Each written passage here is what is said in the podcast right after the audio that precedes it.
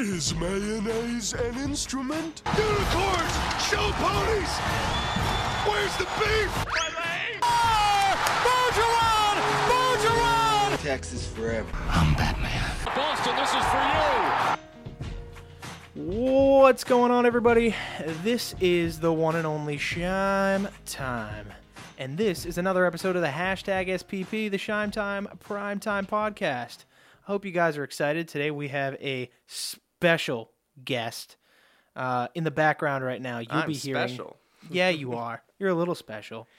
Right in the background, you'll be hearing the one and only intro music of Kyle Mocker. Kyle, how are we doing?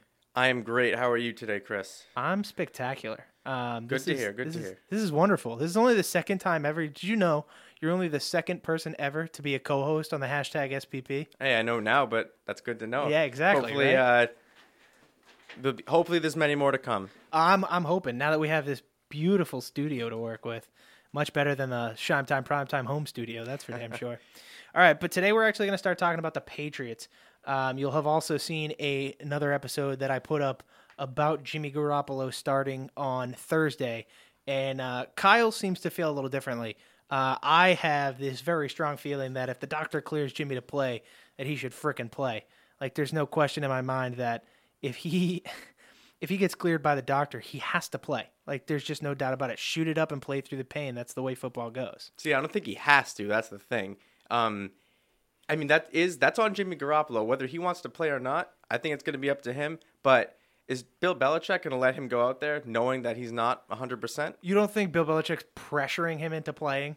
Well, I couldn't tell you that. I'm not in the locker room. But, I mean, he could be. I don't see Garoppolo playing in this game. When you have Jacoby Brissett, why risk further injury with Jimmy Garoppolo? They've already been – I know it's a completely different player, but it's already – been shown that Bill Belichick doesn't want players to get more hurt than they already are. They're doing that with Rob Gronkowski. They're doing that right now, I think, with Jimmy Garoppolo. So I think Brissett's going to start and play this whole game tomorrow. See, I disagree. I think that Bill, if the doctor says he can play, I think Bill wants his player to play. I think Rob Gronkowski is a very special case because he is the biggest superstar Bill Belichick's ever had to deal with. Tom Brady was not this kind of public figure when he was in his prime and even now. I think Gronk is like a whole different animal that Bill has to kind of tread water with. But when it comes to playing a football game, I think Bill expects you to play. I think no matter what, if you can step foot on the field, he expects you to play. And I mean, I just look at last season in the playoffs, Ben Roethlisberger, who is much different than Jimmy Garoppolo, but got this exact same injury in the game against Cincinnati, left the game, got shot up with some cortisone in his arm, sat out two series, saw Landry Jones shit the bed, and then came in and actually started playing and won them football game. I mean, and then he played again the next week too. Granted, he lost the next week, but this is an injury that doesn't, like, it's not threatening his career, so I don't see how he can't just go and play. It's not that I don't think he can't play, but I don't like comparing Garoppolo right now to Roethlisberger because, A, that's Ben Roethlisberger, and that was also a playoff game at the time it was. Right now we're in week 3. The Patriots... Hey, I didn't think they were going to win that week one game. They did. So they're 2-0 right now. Worst case scenario, they're 2-2 going into week 5, having Brady come back and probably Rob Gronkowski as well. But I just don't see why risk Jimmy Garoppolo getting hurt in this game just because that's going to be your marquee player that you might be able to flip for a draft pick.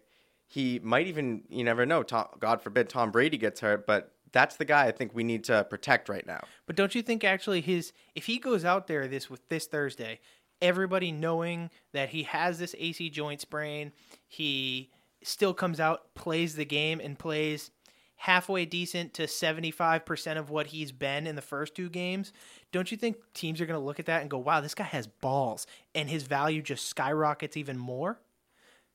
It's not what you're saying isn't off by any means, but I just don't. Why would you want to put that pressure on Jimmy Garoppolo? And I'm not saying it's a meaningless game, but right now it's a little too early in the season to be playing with the wrong cards per se. Okay, so I look at football seasons as every game matters because as we saw last year, you do a stupid drop kick against the Eagles and lose that one, and you decide I'm not throwing the ball until we get 3 first downs running the football in Miami. We lose both those games. We don't have home field advantage, and then we have to go to Denver in the AFC Championship game. And we all know what happened there. Yeah, so. Exactly. So in a football season, every single game matters. So do you think if this was Tom Brady's shoulder, don't you think Bill would say, Tom, if you can go, you need to go? Or do you even think Tom Brady would say, Coach, if I can go, if the doctors say I can go, I'm playing?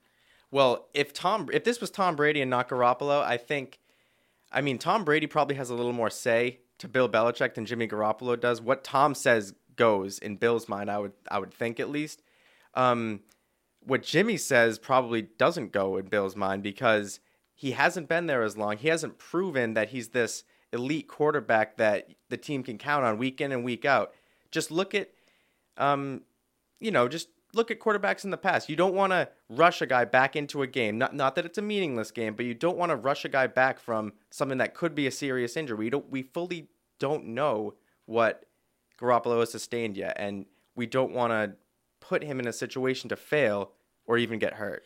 And I don't necessarily disagree with that, but if Jimmy Garoppolo goes to Bill and says to him, Coach, doctor cleared me, I can go, Bill's going to say, all right, let's see what you got, because this is a very unique situation in that if he plays Thursday, he then has 10 days of rest until his next game.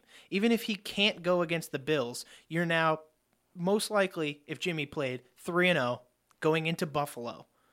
Buffalo is a bunch of hot garbage at this point. Who knows if Rex may even lose his job after week 4, for all we know. You can play Brissett that week, and then Jimmy has all season to recover, because Tom Brady comes back week 5, which is a luxury that not a lot of teams have. So I think if there's an opportunity for Bill to push Jimmy and see what he really has mentally, physically, and see his full capabilities, I think that's an opportunity you have to take. Mm-hmm.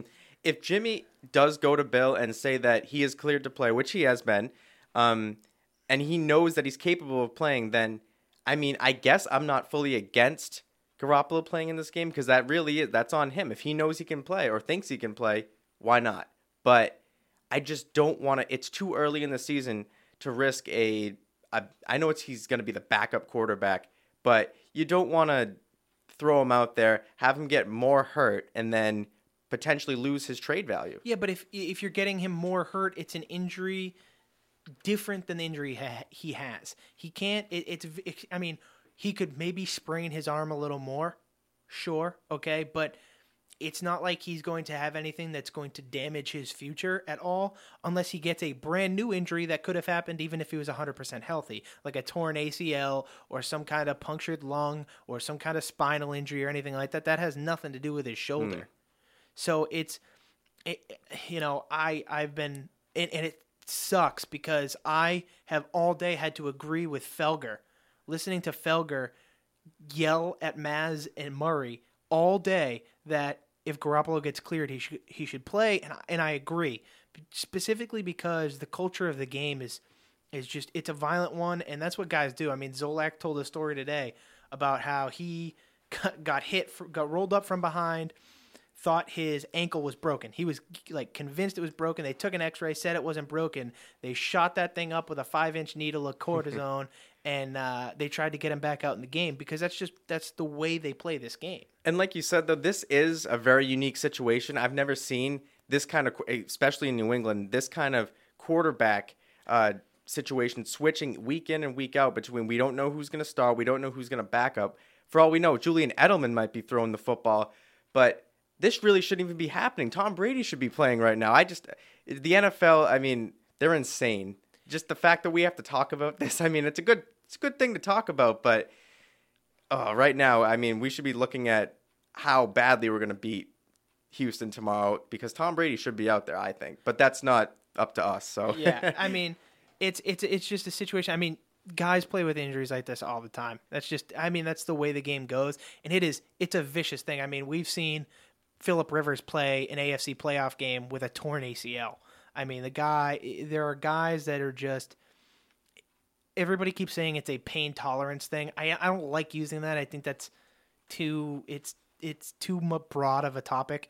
It's pain management. Everything's pain management. If you break your leg and you can deal with the pain, you can play. So I don't like that term, but I do think that if Jimmy feels okay with going, the doctors have cleared him to go, that he almost has to play. I guess. I mean, if he says he's good to go and he has been cleared to play, I don't see why he shouldn't then, but you know, God forbid something, you know, if he hurts that throwing arm or the throwing shoulder, that is worse, his trade value could be done. He could be done himself. I just don't want to see him fail, basically. And I get that, but then again, if you're playing not to get hurt, you're never going to win, and you're never going to get better, and you're never going to be one of the best of all time.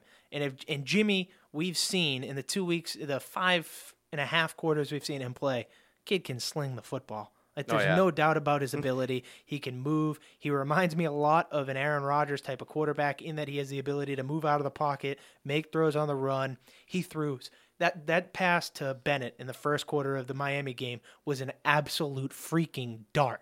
Like, he hit him. He was looking left, and then hit him down the right seam like he had been doing it for 20 years. Like, this kid is, I think he has the potential to be very special. But I also need to see that he has the mental capacity or the mental fortitude to fight through the pain no matter what, because come crunch time, when it is a situation that it's a playoff game, it's an AFC championship game, and he just got rolled up on his ankle and his ankle's fucking killing him, he just shoots it up and says, Coach, I got to get out there and play. We need to win this game. True. It'll show his toughness. It'll show his hard work and ingenuity, I guess. I guess I can see. I mean, if Jimmy wants to go out and play, that's up to him. That's up to Bill. It will prove his toughness. It could add to his trade value, but I just don't want to see this backfire. I can appreciate that. I just in my eyes, there isn't a lot of space to backfire there. Because of the uniqueness of the situation, in that there's only 2 more weeks, and then he can sit on the bench the entire year and do nothing because Tom will be there. It brings a really different wrinkle into this, and it just makes this situation. It makes it a lot of fun to talk about, but we won't know anything. And as I played the quote for you just a couple minutes ago, as Bill said, he's not a doctor. Doctors don't call the plays, and he doesn't do surgery. So we're not going to find out if he's actually going to play until game time. I would assume it'll be close to a game time decision, and then we'll kind of go for there. But aside from Jimmy playing the football game, whether he plays or not, Houston's a 2.5-point favorite in New England. What do you think about that? Well, I don't remember the last time an opposing team was favorited at Gillette. It's been a while since the Patriots haven't even been favorited. I don't even know if that happened when Matt Castle was the quarterback for that season. Yeah, that was 8 years ago. So, you know what? This might be a good game to bet on. I'm going to stay away from it. I learned my lesson last year, especially with the Patriots. But, wow, that's a 2.5-point favorite. So, what is it? So they have to win by 3 Texans in order for them to get that? Yeah, exactly. So, okay. In order for the Texans to cover, they have to win by 3. Anything less than that, or a Patriots win, wins if you pick the Patriots. Okay. So, I mean, that's actually not bad then. I mean, if you're a hardcore Houston Texans fan, I mean, odds are if you're going to win a football game, you're probably going to win by 3. I mean, 20-18 last year. Look at that AFC championship game. But odds are if you're going to win a game, you're going to win by 3 or more. So, hey, it goes either way. And if you're a Patriot fan, no matter if your team wins, no matter what the outcome is, you've won that bet. So I'm just going to stay away from it for now. But, hey, go out there, do whatever you want.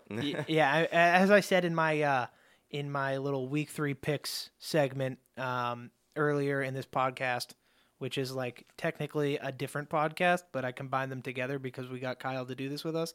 But as I said, whenever the Patriots are given points, I'm generally going to take it. I've never seen a situation in which Bill Belichick is given points and the Patriots underperform.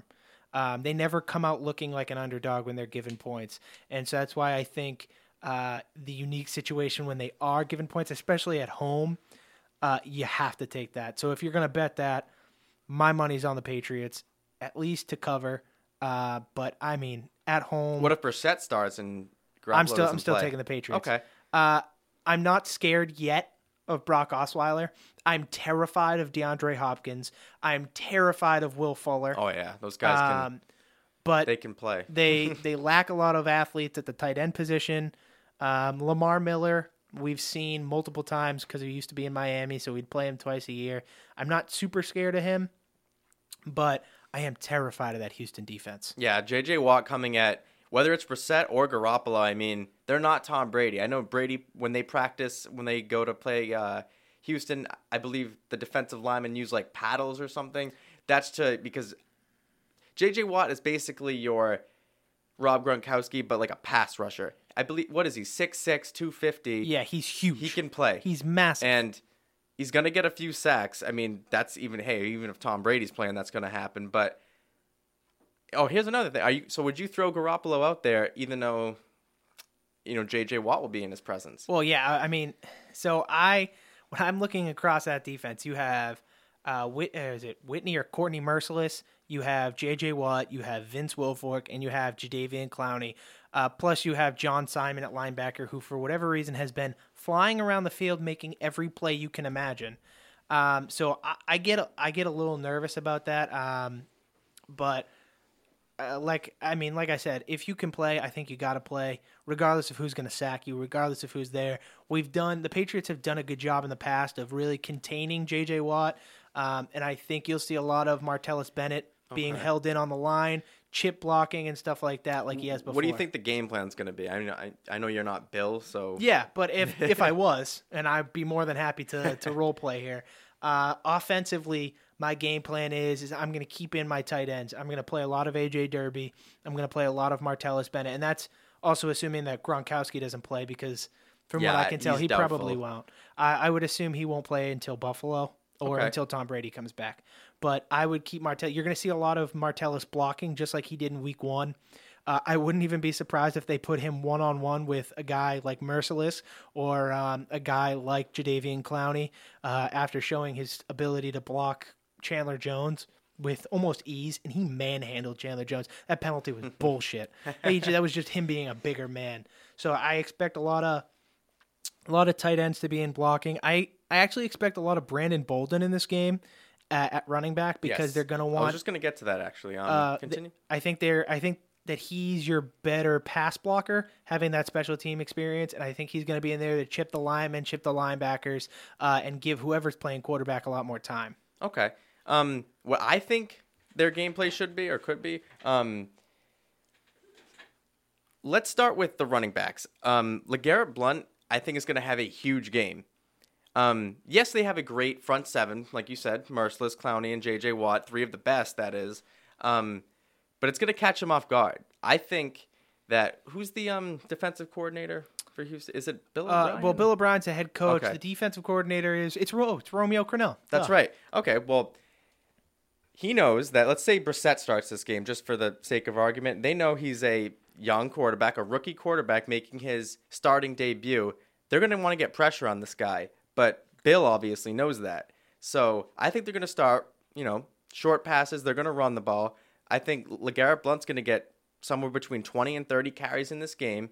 I don't think he's going to get 200 yards, but I do think he'll have, a big run maybe for a touchdown, maybe like a 30-yard run where he breaks free or something. Kind of like last week, the 120 yards kind of range. Yeah. That's what I think.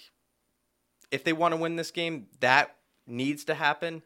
And the defense has to step up. You can't allow 24 points in the second half and expect to win this game. Especially to Brock freaking Osweiler. I actually agree. I think you're going to see a lot of James Devlin. A lot of power eye formation. You're going to get Martellus Bennett tight. You're going to get James Devlin and LeGarrette Blount in the backfield. You're going to hand the ball off, especially if Garoppolo is not playing. Even if he is playing, knowing he's not 100%, I think you're going to see a lot of this. You're going to see Blount just trying to run people over. And then I want to say that, knowing the Patriots offense and having watched it now and Josh McDaniels evolve, I want to say you're going to see a lot of side-to-side passes, a lot of screens. Because like you said, they're going to try and get a ton of pressure on Jacoby or Jimmy. Mm-hmm. And so I think you're going to see a ton of screens to the likes of James White, Julian Edelman, Danny Amendola. But I think the most difficult part is knowing that the opposing coach is Bill O'Brien. They have Romeo Crennel, Mike Vrabel's on that staff, Larry Izzo, And then they have another guy. I'm pretty sure it is the defensive coordinator. They're all former Bill Belichick, apprentices. Mm-hmm. And so they know Bill's head. So it's going to be a lot of, I know you'll do this, but he knows I'll do that. So I'm going to do this kind of thing. Mm-hmm. So I wouldn't be surprised if we get to a situation where all of a sudden Romeo's going to pull back the pressure, drop into zone, right at the time Bill's going to try and call Josh is going to try and call a screen pass, because he's going to know, all right, we're not going to apply the pressure here. They're going to try and trick us, but we're going to be one step ahead. And I think Bill Belichick and Josh McDaniels are going to need to be three steps ahead, and this is going to be a really tough chess match. Okay. So basically my key to success for this game, I think the Patriots come out and they run the ball down the throat of the defense. I think they're going to throw a few trick plays in there. Nothing too fancy. Nothing like the like that Ravens game in the playoffs. But, hey, you never know. If Brissett's in this game, expect Brissett to be a little like, I guess, Mike Vick. I mean, he has that skill set. He can run. He showed that he could in college. He could pass a little too. If Brissett plays this game, which I think he will, just expect something new and unorthodox from the Patriots, because that's just typically not their game plan. Yeah, and I'm one of those weird people who's actually watched tape on Jacoby Brissett. A lot of people don't do that and know nothing about him. But one of the things that people don't understand is that they see Jacoby Brissett, they see his mobility, and then they see his giant arm, and they think, wow, this guy's a lot like a Ben Roethlisberger mold in that he can escape the pocket and then launch balls downfield.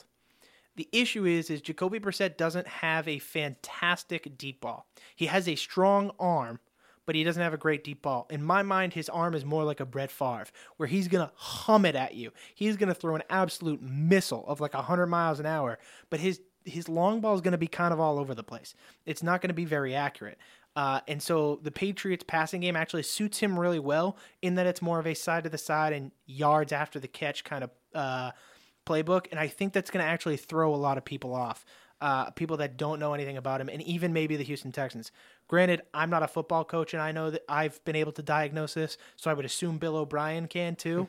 But I expect to see, if Jacoby Brissett is at quarterback, you're going to see a lot of play action, a lot of bootlegs, a lot of screens, and expect Martellus Bennett to get targeted a ton. Yeah, and that's what we have to watch the game too. I'm excited for tomorrow. I can't wait till this game is actually over, because that way the Patriots are completely done with their Thursday games, because I can't stand the Thursday game. I like the idea of it. Maybe for like the first game in the season, which is cool, and then for Thanksgiving. But otherwise, do we really need oversaturation? Titans, Jaguars in Week 15. Like, you know what I mean? I'm not a fan of the Thursday game. Yeah, so we'll just have to wait and see. Overall, that's kind of what we're banking on happening, but let's switch gears here. We have a couple more minutes before we have to get going, so let's switch gears and let's just talk a little Red Sox real quick. Season's coming to a close. We have 12 games left now. 12 games, and we play the Orioles again tonight. If we beat the Orioles, we basically knock out their chances of taking the division, because we'll be 6 games up. As of right now, we're 4 up on Toronto, 5 up on the Orioles. We got Buckholz going tonight against Ubaldo Jimenez. So with the season coming to a close, let me ask you, who's your American League MVP? Knowing the Red Sox have 2 definite candidates, and probably Hanley Ramirez will get a couple votes, but who's your AL MVP? Right now, as far as most best player goes, I'm going to say this a little differently. Best player all around is Mike Trout, but I don't like giving the most valuable player to a player on a last place team. Right now, the American League MVP is in no doubt in my mind Mookie Betts. 30 home runs, 40 doubles, 100 RBIs, 200 hits. Yeah, 200 hits. This guy had 8 home runs in Baltimore this year. I think his batting average is over 500 in Baltimore. I think he's like 16 for 30 or something like that. He just missed one last night too. Did you see that? Yep. What's his name? His last name's Kim. Reaches up. Yeah, like Byung-Soo Kim or something like that. Mookie Betts is the AL MVP. I'll give it to him over Ortiz. I mean, I would love to give it to Ortiz, but I just don't see that happening because, A, no DH has ever won it, and they're just not going to give it to someone who doesn't play the field, and he doesn't play the field. And that's what sucks, because if I had a vote, I would vote Ortiz. I don't have a vote because I'm not part of the BBWA, unfortunately. If they want to give me a vote, I won't complain about it, but I think you're right. I think the BBWA is going to look at that and say, well, you don't play a position, so you're going to lose a bunch of votes. Yeah, I wouldn't want to give it – I mean, this is nothing against them either. I wouldn't give it to Pedroia. He hasn't had that consistency throughout the whole season where he's carried the team, and Hanley Ramirez has actually came around a little bit more as of late. People forget that this guy was slumping throughout May, June, and parts of July. So well, I don't think it was necessarily a slump. He was just lacking the power numbers. I mean, he was still hitting 300. Yeah, he was around there. I remember there was a point where his average dipped around the 270s, which, I mean, still isn't bad. But I don't think he had a home run until, like, mid-May or something like that. I want to say it was, like, a White Sox game. He had, like, 4 home runs over the span of the first, like, 2 or 3 months of the season. And then, I mean, since the All-Star break, that guy's just been on a freaking tear. You're right. I don't think he'll win. I do think he'll get a couple votes, but very few. Yeah. I think your most likely candidates are Betts and Ortiz. And because the BBWA looks at WAR so much, I think Mookie Betts is going to be your AL MVP. Yeah, no, I agree with you. Now, now is Porcello the AL Cy Young? In my mind, yes. But is he going to get it? No. He doesn't have the exact track record for it, meaning I know he's 21-4, and a lot of the voters don't like looking at wins and losses, especially for a pitcher. But I see them giving it to someone else. Right now, I don't know who that is, so I couldn't really give you my vote, but I just don't see Porcello getting it, because when people from other fan bases look at the Red Sox, they'll automatically think that David Price is our ace just because of his, track record, his contract, and the way he's performed just in his career. So I would want to give it to Rick Porcello, but I just don't see him getting it necessarily. I mean, he would have to have a great next 2 starts, which he still can. I know he's like 13-1. Complete game, 4-hitter and allowed 2 runs, and those 2 runs was just 1 2-run shot from Trumbo, something like that. Yeah, yeah. And rightfully so. I mean, he's one of the best pitchers in the league. I don't know who I would give it to, but I would give it to Rick Porcello, but I just don't see him getting it. What do you think? I think Porcello will be the AL Cy Young. Okay. I think his stats just, for whatever reason, again, BBWA members get goo-goo gaga over wins for whatever reason, and his ERA isn't abysmal. I mean, if he has 2 more good starts, he can get his ERA under 3. If he gets it under 3, I think he guarantees himself the Cy Young, because as of right now, it's at a 3.06. So with 2 more good starts, puts it under 3. I think he guarantees himself the Cy Young. But other than that, I mean, the other issue too is there's not a ton of competition for it. It's like, I guess J.A. Happ's up there, but Porcello has a better ERA. He has a better win-loss record. I mean, the guy's only lost 1 game in Fenway Park. You're not wrong. His 1 loss, too, I think was an 8-inning, 1-run effort, which it was a solo bomb to Trumbo. Yep. Trumbo's one of those guys. But that's why he leads the league. As far as starting pitching goes, I don't know if I would give it to I would definitely give it to Rick Porcello, but I think a guy that's going to get the Cy Young is coming out of the bullpen. That's Zach Britton. What is he, 45 for 45 in he is saves? Filthy. He's filthy. I remember when he first came up, he came up as a starter. Didn't make it too much. I want to say that was 2010, 2011. Here's the thing with when I compare starting pitching to relief pitching. Rick Porcello has participated in, I think, at the end of the season, it's going to be 33 starts, 34 starts. It'll be around 32, 33 starts, I think, which will only be, I think, a quarter of the Red Sox wins. Zach Britton, I think he has 45 right now. By the end of the season, let's call it 48. He could participate in as much as more than half of the Orioles' wins. So you know what I mean? He has a little bit more influence on the game. Granted, it's just 1 inning. Usually it's just 3 batters that he has to get out when his team's already winning. But I can make more of a case for him strictly because he plays in a higher percentage of games and influences the outcome. So he plays in a higher percentage of games, but all those games generally, like you said, he's only in for an inning or 2. Mm-hmm. At the end of the season, Rick Porcello is going to have well over 200 innings pitched. I think he already does. Yeah, I think he's already hit the 200 marker. He's really, really close. But he's going to be well over 200, which is far and away the most in his career. He's probably going to be up there for most in the American League. So I mean, the guy, I don't think he's missed more than a start all year. I think he's pitched about every single time his rotation has come, or his turn in the rotation. Every fifth turn he's been out there. So. Yeah, and he is. I have an issue with giving the Cy Young to a reliever unless he is just unbelievable. And Zach Britton fits that unbelievable category. I'm pretty sure his ERA is like under one. Oh yeah, I want to say it's just .61. That's just given up absurd. 2 home runs. I think one was to Mookie Betts. That was like the first weekend of the year. Other than that, the guy's been lights out. Oh, he's been unbelievable. So if there was a case to be made, it's for Zach Britton. But other than that, I mean, I have a bias towards starting pitching when it comes to the Cy Young. I think that's why they have the Rolades Reliever of the Year award. Yep. And that can go to your man Zach Britton. But okay. I think Porcello deserves it. I think having possibly at the end of the season 22 or 23 wins, with well over 200 innings pitched and maybe around exactly a 3 or under 3 ERA, I think he's the Cy Young. Okay. And point well made. I mean, I would agree as well. As far as starting pitching goes, he is the best out there, I think. I would give it to Zach Britton, though, strictly because he influences just a higher percentage of the games. I know his innings will be at like a quarter of what Porcello gets, but let's say if the playoffs started right now, or today that is, the Red Sox would be playing Cleveland. I think it would be at Cleveland. Because actually, I think it'll be in Boston. Because Cleveland's fallen off now that they've lost a couple starting pitchers. Yep. I know they're somewhere around there. Yeah, it's close. So let's say it starts in Boston then. Game one starter, Porcello or Price? All right, we got 30 seconds, so I'm going to give you a quick answer. David Price. You pay him $31 million a year. He should start the first game of the playoffs. And you're going to strictly base that off of his contract, not his track record? I mean, coming up the second half of the season, he's been lights out, and I think we need to at least give him an opportunity. Okay.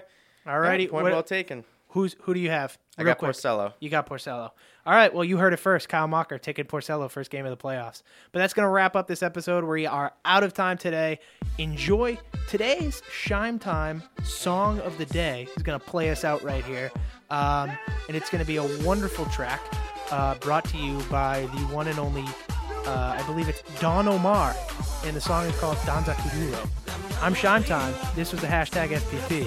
Enjoy yourselves, people.